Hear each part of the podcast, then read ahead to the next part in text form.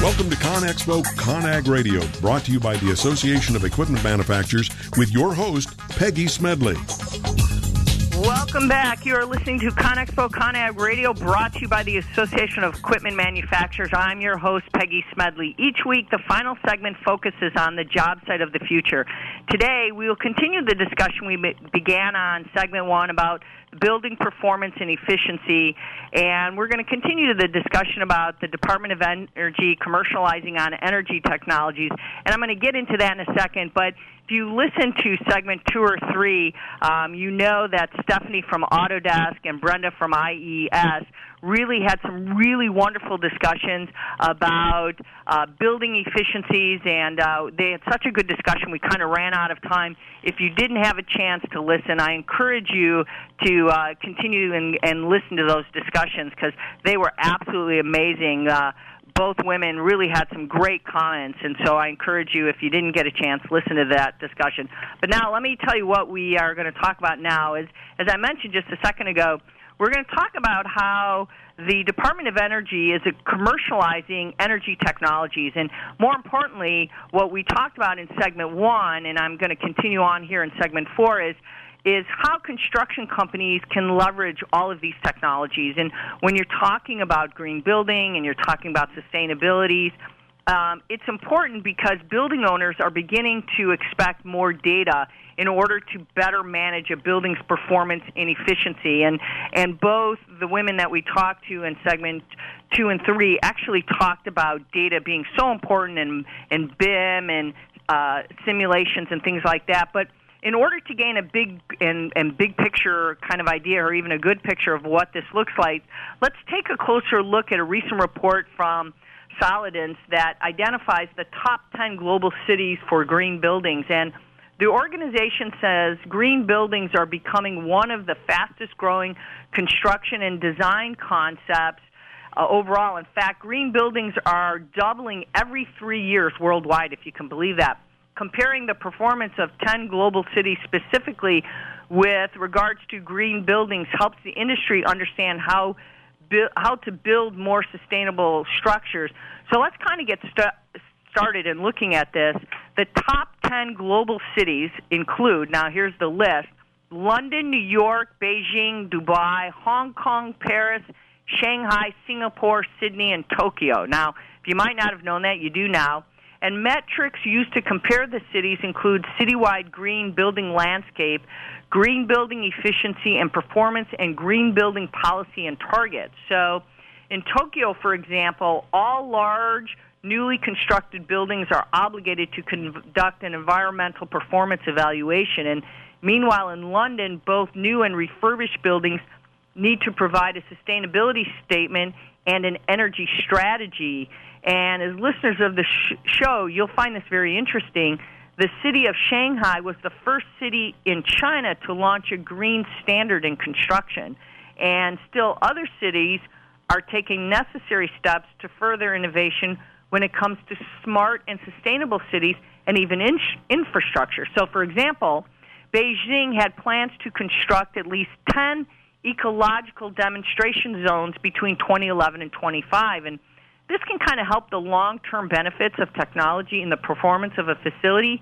And here's some of the benefits of green that include decreasing energy use, reducing water waste, minimizing waste, and encouraging reuse, uh, conserving natural resources, boosting employee productivity. You heard us talk about that in the last segment, and supporting a healthier lifestyle and enhancing well being. So, if you look inside the numbers, it tells kind of this true story of how global cities are going re- green overall. And here's another example that we found. The city of Paris invests roughly $44 million in retrofitting residential buildings alone. And Paris is proving older cities don't have to be trapped and weighed down by an aging infrastructure. Rather, a strategic and strong methodology in retrofitting can dramatically improve efficiency.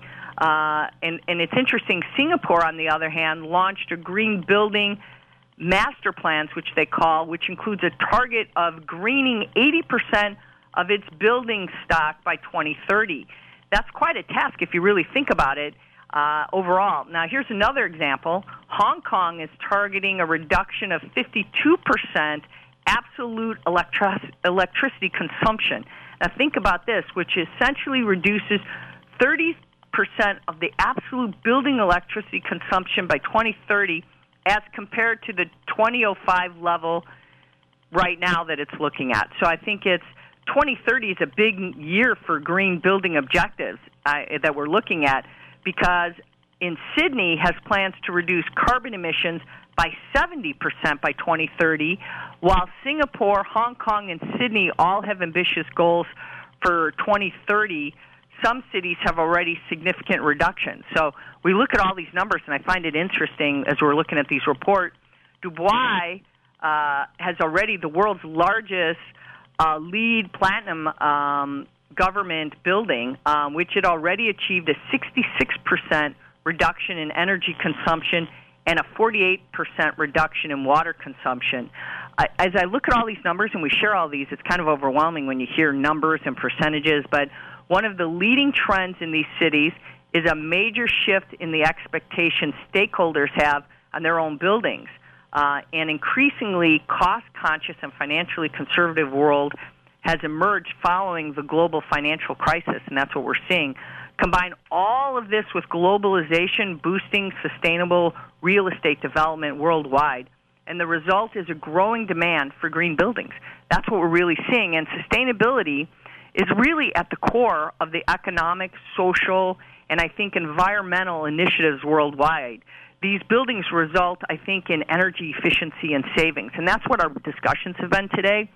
So, city level, I think green initiatives are essential when you think about measuring the sustainability culture of a city as well as how it fosters this green environment. And that's what we've been talking about. This directly, and I think even indirectly, enables the green building agenda.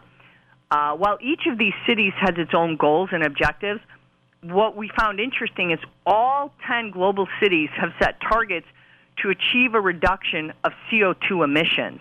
And in the end, the effort and all of these action plans are aimed at greening the built stock in a city is so vitally important to their futures.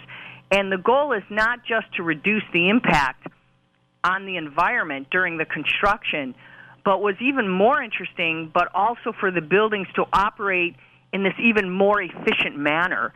So as you're thinking about what you're doing and what's going to be happening here in the states or whatever, the retrofitting, the buildings, it's all about what these cities have done already. It's all about this green building and, and making things efficient. So during the past 10 years, both new cities like Dubai and even older cities like New York and Paris have made strides in this green building movement. So it's really interesting to watch and to see and, and, and to read all of these things as we share with you and as you're listening as well.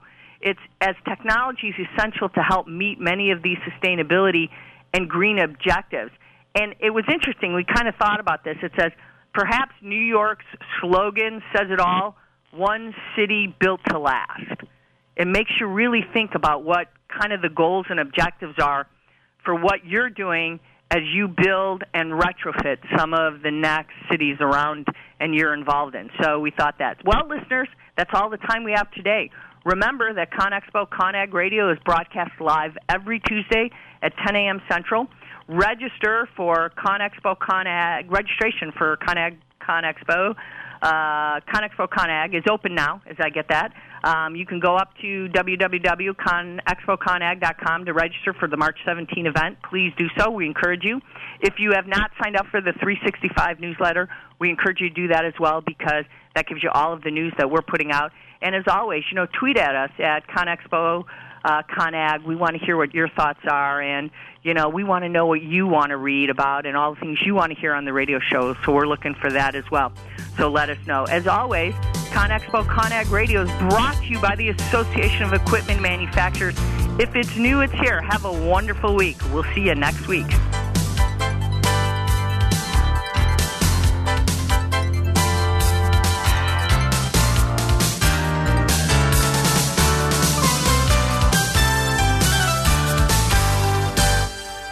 A podcast or radio show on WS Radio is a great way to create content marketing. Turn prospects into customers into raving fans. Contact Wade at WSRadio.com or call 866 WS Radio. Come join over 130,000 construction industry professionals in March 2017. ConExpo ConAg 2017 is North America's largest construction show. Explore over 2.5 million square feet and imagine what's next with over 2,500 exhibitors. Get the details at conexpoconag.com slash future and join us as we take this to the next level. Hi, Scale listener. This is David Finkel, co host with Jeff Hoffman of Scale Your Business. I wanted to let you know that our newest book, Scale, was just released and to encourage you to get your copy. The book will give you seven proven principles to grow your business and get your life back. Scale will help you work less by getting your business to produce more. Get your copy online or at your local bookseller. For more information, visit us online at scaleyourbusinesstoolkit.com. I've been bragging about Progressive Medical Center to you guys for years, and I'm so excited to have Dr. Agoli with us because Dr. Agoli, a lot of people walk through your doors, and some of their biggest problems are they're just fatigued, they're tired all the time, and even though they're dieting and exercising, they cannot get the weight off. Why is that? It's a combination of poor metabolism, inappropriate eating, but but more importantly, it's due to a lack of education and really doing the right testing. A lot of our patients are metabolically compromised. What does that mean? Their metabolism is not functioning. The metabolism is responsible for all physical and chemical processes processes necessary to sustain life, and that includes energy. And without cellular energy, your body is not going to be a burning machine. Let's get back and teach our listeners to be a fat burning machine. It's been a lot easier to maintain my weight since Progressive Medical Center started treating me with all natural supplements, learning proper nutrition, and that can be you today. No more frustrations about being tired or overweight. So why don't you get a hold of Progressive Medical Center today through progressivemedicalcenter.com. This is your life, live it well. Tired of presentations with no impact, no inspiration, and no traction? Do dull speakers have you and your team disengaged and distracted by smartphones? Christopher McAuliffe brings energy, insights, and two decades of experience delivered with punch, humor, and heart. Your team will leave energized, uplifted, and with a sense of purpose. Visit ChristopherMcAuliffe.com to bring some heat to your next speaking engagement. M C A U L I F F E. ChristopherMcAuliffe.com. Hi, this is Rob Barnett, VinVillage.com, where wine lovers connect. Be sure to tune in weekly to Vin Village Radio for exclusive, in depth interviews with the who's who in wine and food.